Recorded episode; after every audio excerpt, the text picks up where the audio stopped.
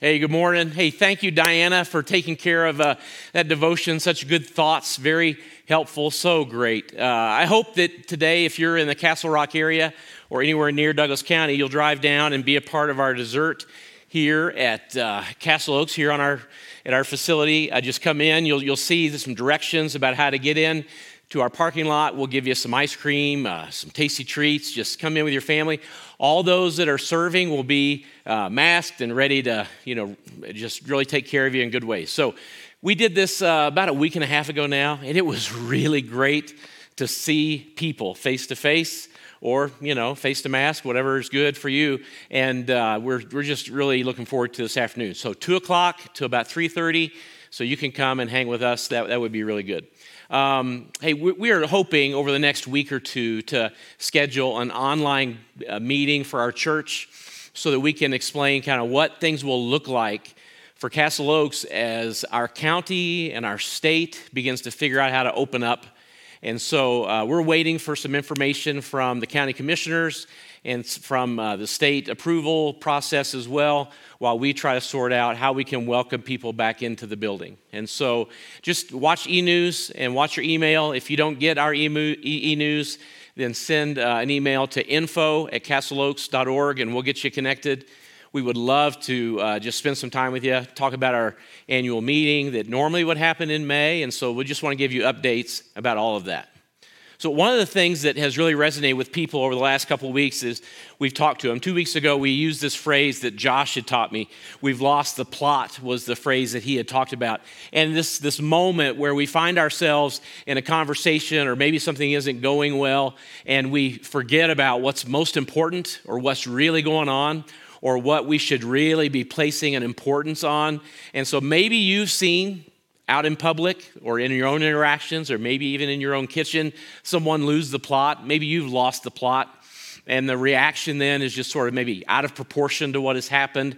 And when this occurs, uh, this phrase, of course, has come back to mind for me when it's happened for me. And uh, I have thought over the last couple of weeks, we just sort of use this at the end of a message. But the question that I think is worth asking, um, that I wonder if we're all on the same page regarding, is this question really, if, if we've lost the plot, what is the plot? What is the plot itself? I mean, it's just a, a good phrase to keep in mind, but this idea behind what is the story that God is telling, even when it feels like the world is coming apart at the seams, or as this things may never go back to the way they were before. Maybe we all need a place to go back to scripturally that will help us recenter, that will help us just remind all of us.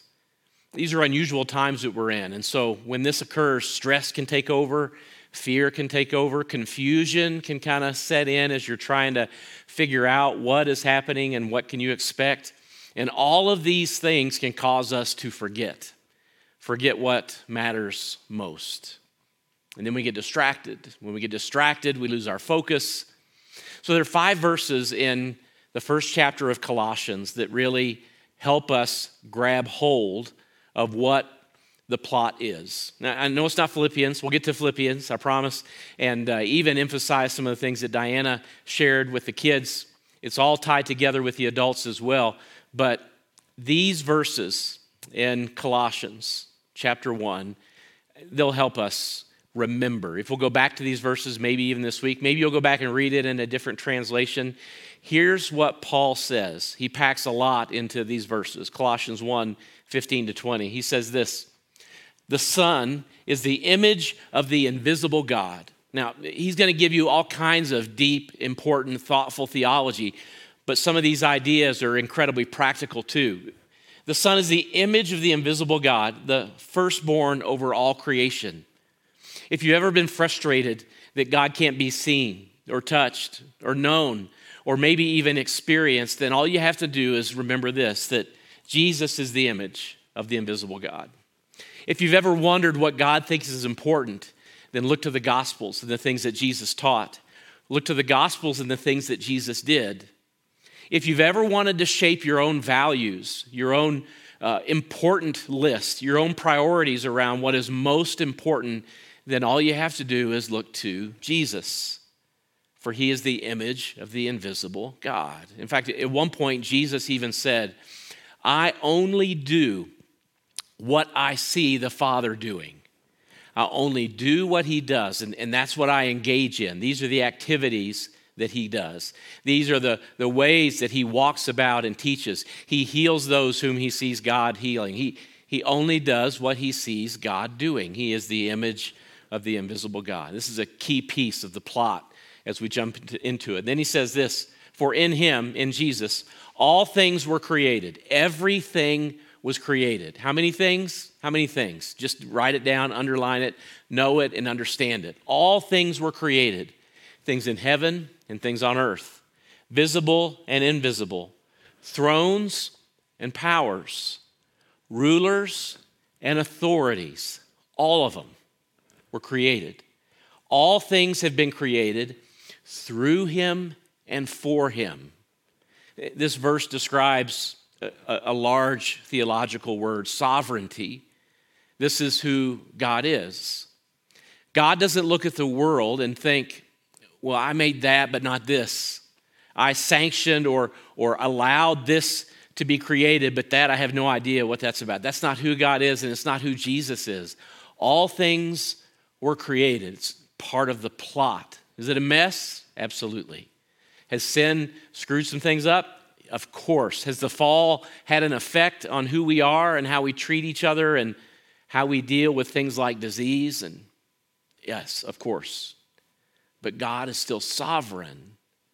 The mess that the world is in, the difficulties that we experience, none of that takes anything away from God's sovereignty ever.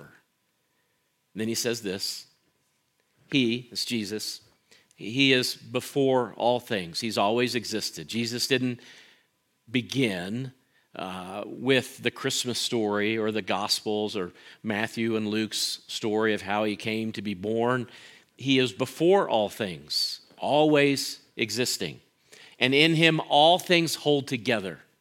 My life, your life, your ability to understand anything, everything that is held together is held together by Jesus. And he is the head of the body. That's us, the church. And he is the beginning and the firstborn from among the dead, so that in everything he might have supremacy. He created all things, and he is about the business of bringing life from death. I mean, the season that we're in, this pandemic, this ought to be the center of the plot that we remember, that we never forget, that Jesus is always about the business of bringing life from death. And he can do this because he was the firstborn from among the dead. He is the first one to experience the conquering of death. This is why the resurrection occurred, so that you and I could be freed from the slavery of the fear of death. This is the central idea of the plot. And all of us who know Jesus, the ecclesia, the church, those who are called out, those who are connected to the body of Christ, we're all a part of this plot. The ones you agree with and the ones that you think are off the reservation. We're all a part of the same plot. The ones who wear masks and the ones who don't. The ones who voted different than you, the ones who support people that you don't support, the people that you think, I can't even believe that they're a part of this ecclesia. We're all in this together. And in everything, he would have the supremacy. And then he says this for God was pleased to have all of his fullness dwell in him, to dwell in Jesus, and through him to reconcile to himself, again, what does it say? All things. This is the central idea of the plot in these few verses. This is exactly what is occurring, even when it feels like it's not happening at all through him to reconcile to himself all things, whether things on earth or things in heaven, by making peace. When you want some of this peace right now? I mean, don't you feel like you need more peace and less controversy, more peace and less disunity, more peace and less disagreement? This is who Jesus is. And even though it doesn't feel like the plot is moving forward at the pace that we would like to see it, it is. This is the idea that has been in history from the very beginning of time, and it will always be central to what's happening, to what God is up to, the story God is telling throughout all of eternity by making peace through his blood shed on the cross. This word reconcile, it means to, to bring back into harmony those things that were once together, once held together in harmony and peace, but were separated or ripped apart. And so, what Jesus does is he brings it all back together. God does not lose the plot, God is fully aware of the plot. God's purposes will never be thwarted. He will always move in the same direction. And these verses in Colossians might just remind you of the big picture. It might remind you of the plot that we cannot lose. And so, even if you think there's a little subplot that God has forgotten about, or you just wonder how come it feels like some things are off the table or not being paid attention to, nobody's at the wheel, God is at the wheel, uh, we promise. And we believe this to be true. And we will see him advance the plot at his pace on his timetable. Usually it's not ours. That's the frustrating, disheartening, discouraging part. But this is what God is doing. And so I began wondering uh, over the last couple of weeks how do we end up losing the plot? What happens? I mean, what happens in my life, in your life? How is it that those of us who know Jesus, we know Scripture, we understand what is at stake, how is it that we end up missing the point? How do we lose the plot? Well, I think it's this. I think this is what happens. We lose the plot when we place second things first. This language, this, this terminology was coined by, originated by C.S. Lewis. And lots of people, Stephen Covey, many other business leaders have made this very popular. But I believe that we lose the plot when we take something that is meant to be a second thing, something that God gave us, a good thing that, that we can enjoy, that we can ab- absolutely take part in, when it becomes first. And when it becomes first, some really destructive, harmful, painful things happen in our life. Now, you remember, of course, that all the things that have been made have been made by Jesus. You just read it in Colossians chapter 1. He had made, he's made all things. And we, we also know this that God has given us every good and perfect gift, it comes from his hand. But when we lose the plot and we place second things first, then all kinds of really messes occur in our life. Ponder it. I mean, God created the food that we eat, and some of us have really kind of leaned into enjoying food uh, during these few weeks, these, these, these couple months. And, you know, it shows a little bit, right? Right here. When we place second things first and food becomes a first thing, well, then it turns into gluttony. And, and not only do you not get to enjoy the food, you're only enjoying more. And when you enjoy more, it becomes, well, it's out of place. When we put money or our livelihood or our career or our ability to earn an income into a first place, well, then what begins to grow are the seeds and the, the root of greed in our life. And so we're not just comfortable with having enough to pay the bills. We need to have more than we had last year or 10 years or even 20 years ago. I mean, if you're 40 or 50 or 60, you know this. What you lived on uh, a few decades ago, even if you add in the cost of living, it's not enough for us to live on now because we've grown accustomed to a different kind of lifestyle. Of course, that is the seeds of greed and selfishness that we try to keep at bay. Many of us have put knowledge or information into a, a first place throughout this pandemic. It, we have this idea and I'm guilty of this as much as anybody, that if we can only understand it, then we can put it in its proper place, or, or we can manage it, or we can decide how we're going to navigate this pandemic. But when we put knowledge and information into a first place, how do you know? Well, based on the amount of time that you research and Google and dig into articles and all kinds of things, like we're the scientists, we're not. When we do that, it leaves wisdom out, and knowledge without wisdom will always lead us to a place of pride. For some of us, it's politics or the power structure of those that are leading our country. And when we put politics into a first place, then we're guaranteed to fall into the deadly sin of power without principle. And of course, then we're pursuing power for power's sake. And of course, it's always tied into wealth and money at that point.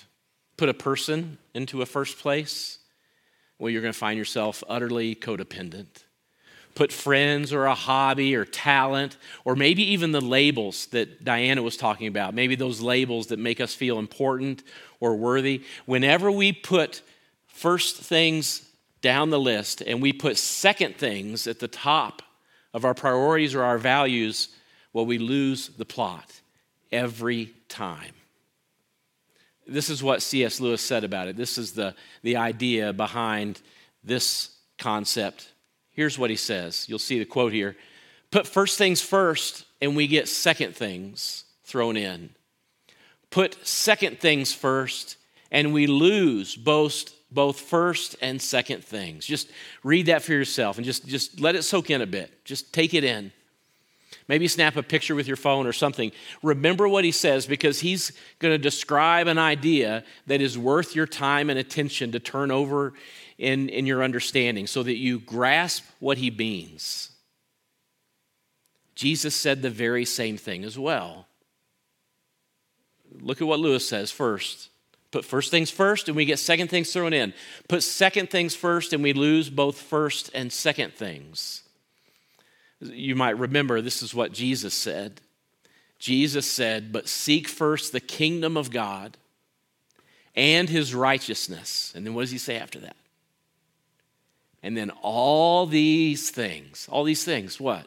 Well, you need money to live and to exist. You need sustenance. You need some security to believe that God is providing and taking care of you. You need a community and friends. You need all of the things we've mentioned. But he says, and all these things, well, they'll be added to you. How and why? Only when you put first things first. So, maybe a question worth wrestling with today is this, and it would be different for all of us, the answers. What are the second things that crowd out the plot for you? What are they? You, you ought to make a list. In fact, your spiritual growth is only as good as your self awareness. What are the second things that cause you to lose the plot? Here's a hint, maybe that'll help drive you to some good and thoughtful answers. What are the things that for you cause worry and anxiety? Maybe cause your anger to flare, maybe cause you to uh, fall deep into confusion, maybe that feed your pride. What are the second things? Most of those are negative examples, and they'll, they'll help you think about the ways that your values might get askew. Usually, it doesn't happen that you wake up and decide you're going to make money or your career or even your security more important. It just ebbs over time, and then we find ourselves having lost the plot. What are the second things that crowd out the plot for you? Here's another place where you might discover some things. What are the labels that you wear? Where you find your identity or your worth in, something other than Jesus? What are the labels that you're likely to wear that could be stripped from you and leave you wondering who you are? Or maybe more importantly, whose you are. These are labels that we often get our identity from, labels that we get our worth or we find success in. Look, if you can find these places, these second things, whether it's a label you wear or maybe some place where you're tempted to put a second thing first, then you can begin to address places of change. And my guess is, if you're like me and my friends and most of the people that I know, through these few months, places of change or growth are readily available all around you. Which is why what Paul says in Philippians chapter 3 is so powerful and transformative. This is what he says. I once thought, Paul says, that these things, we'll tell you what those are in a minute, that these things were valuable, but now I consider them worthless. Paul, for us, is going to describe this path that he went down where change occurred in his heart and in his life, where he rearranged his priorities. He put first things first and second things on down the list. In fact, Paul will tell you where his second things belong because he loves to make a point with some hyperbole. I once thought that these things were valuable, but I, I went through a change. I went through a transformation. Some things began to shift in me, but now I consider them worthless because of what Christ has done. What could it be for Paul? That because of the cross is now unimportant to him. And what he shares is absolutely incredible. By the time Paul gets to this verse, verse 7 in chapter 3, he has already, earlier in the chapter, given us his entire Jewish resume. He, he talks about his circumcision. He says, I'm a Hebrew of Hebrews. I'm a member of the tribe of Benjamin. He was a, an elite among the Pharisees. In fact, Paul gives a resume that would make any Jewish person reading it in Philippians wondering why he would ever follow this rabbi named Jesus. Because as far as Jews go, he had a vita, he had a resume that was unmatched. It was as good as anybody's could have been. But now, Paul, realizing that he had put second things first, rearranged his priorities and his values. And he says, Oh, these things, these labels, these pursuits, this education of mine, my pedigree, my PhD, my success, it was all very valuable to me, but now it is worthless to me. Here's what he says about it. He says, Yes, everything is worthless when compared with the infinite value of knowing Christ Jesus, my Lord. And I love, Paul uses hyperbole a lot in his letters and writings. Everything is worthless. And of course, Paul uses his Jewish heritage to win people to Christ. He uses what he learned about the Old Testament growing up from a very young child under the tutelage of rabbis that are very famous, very well known. He uses all of it to advance the kingdom of God. But now Paul wants to make it clear that it had been very valuable and important to him, and now it is considered to be worthless. For his sake, I have discarded everything, he says, counting it all as garbage. Now, this is not a great translation. It's the best we can do for a polite translation.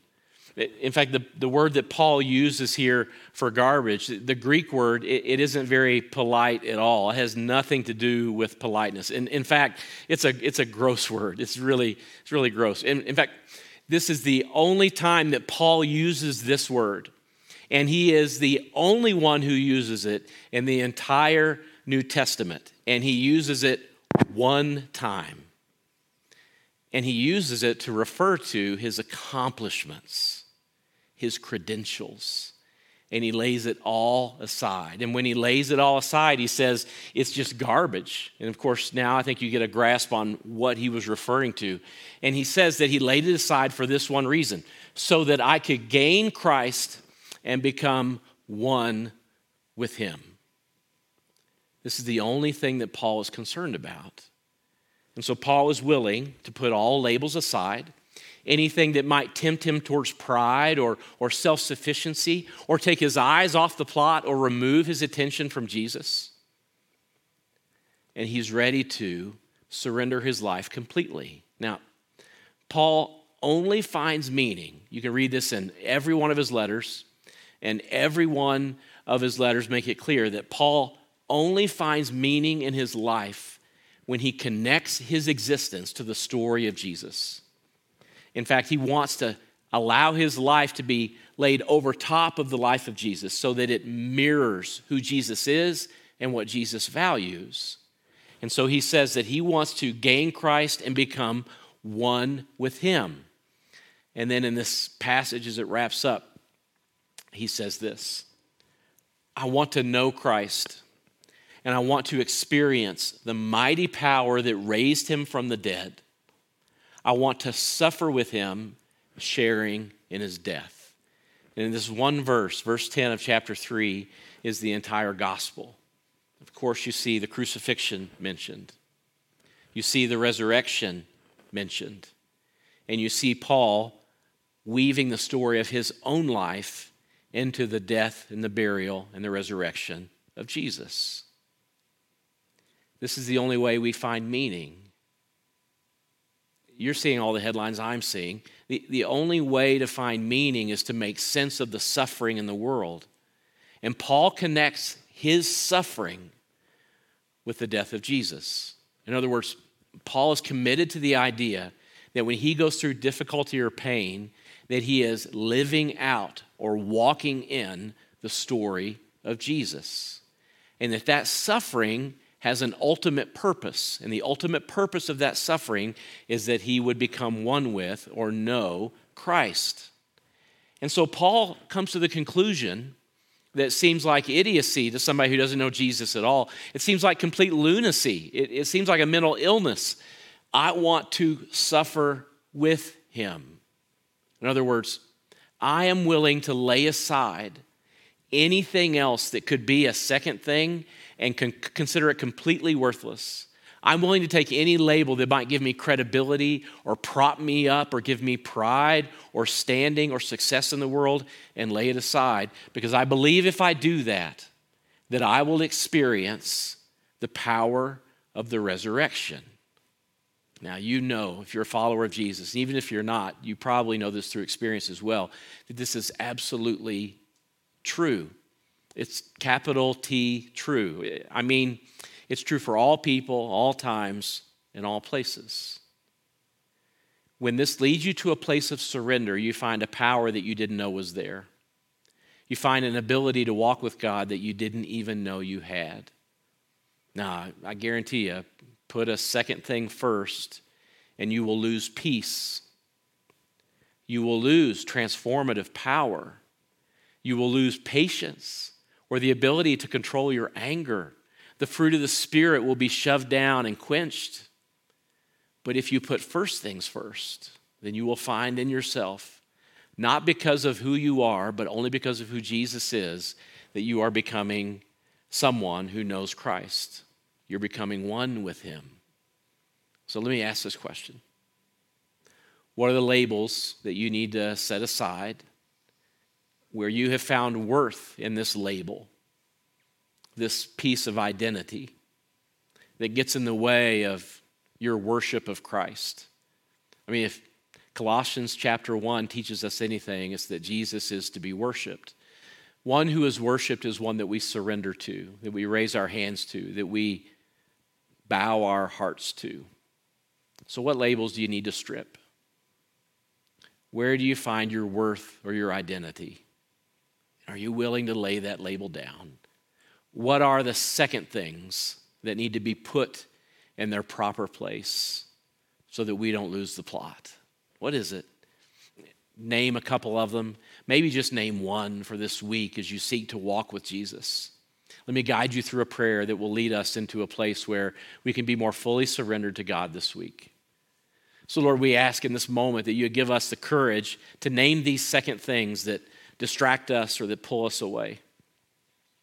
Lord, we ask that as we do this, that you, by the power of your Spirit, will help us to live out the psalm where we uh, plead just the very same prayer that David prayed. If there's anything in us, Lord, that offends you, would you highlight it? Would you bring it to light? And as you do so, Lord, the gentleness of your Spirit, we pray that you would allow us to know that there is no condemnation for those who are in Christ. And so draw us to you.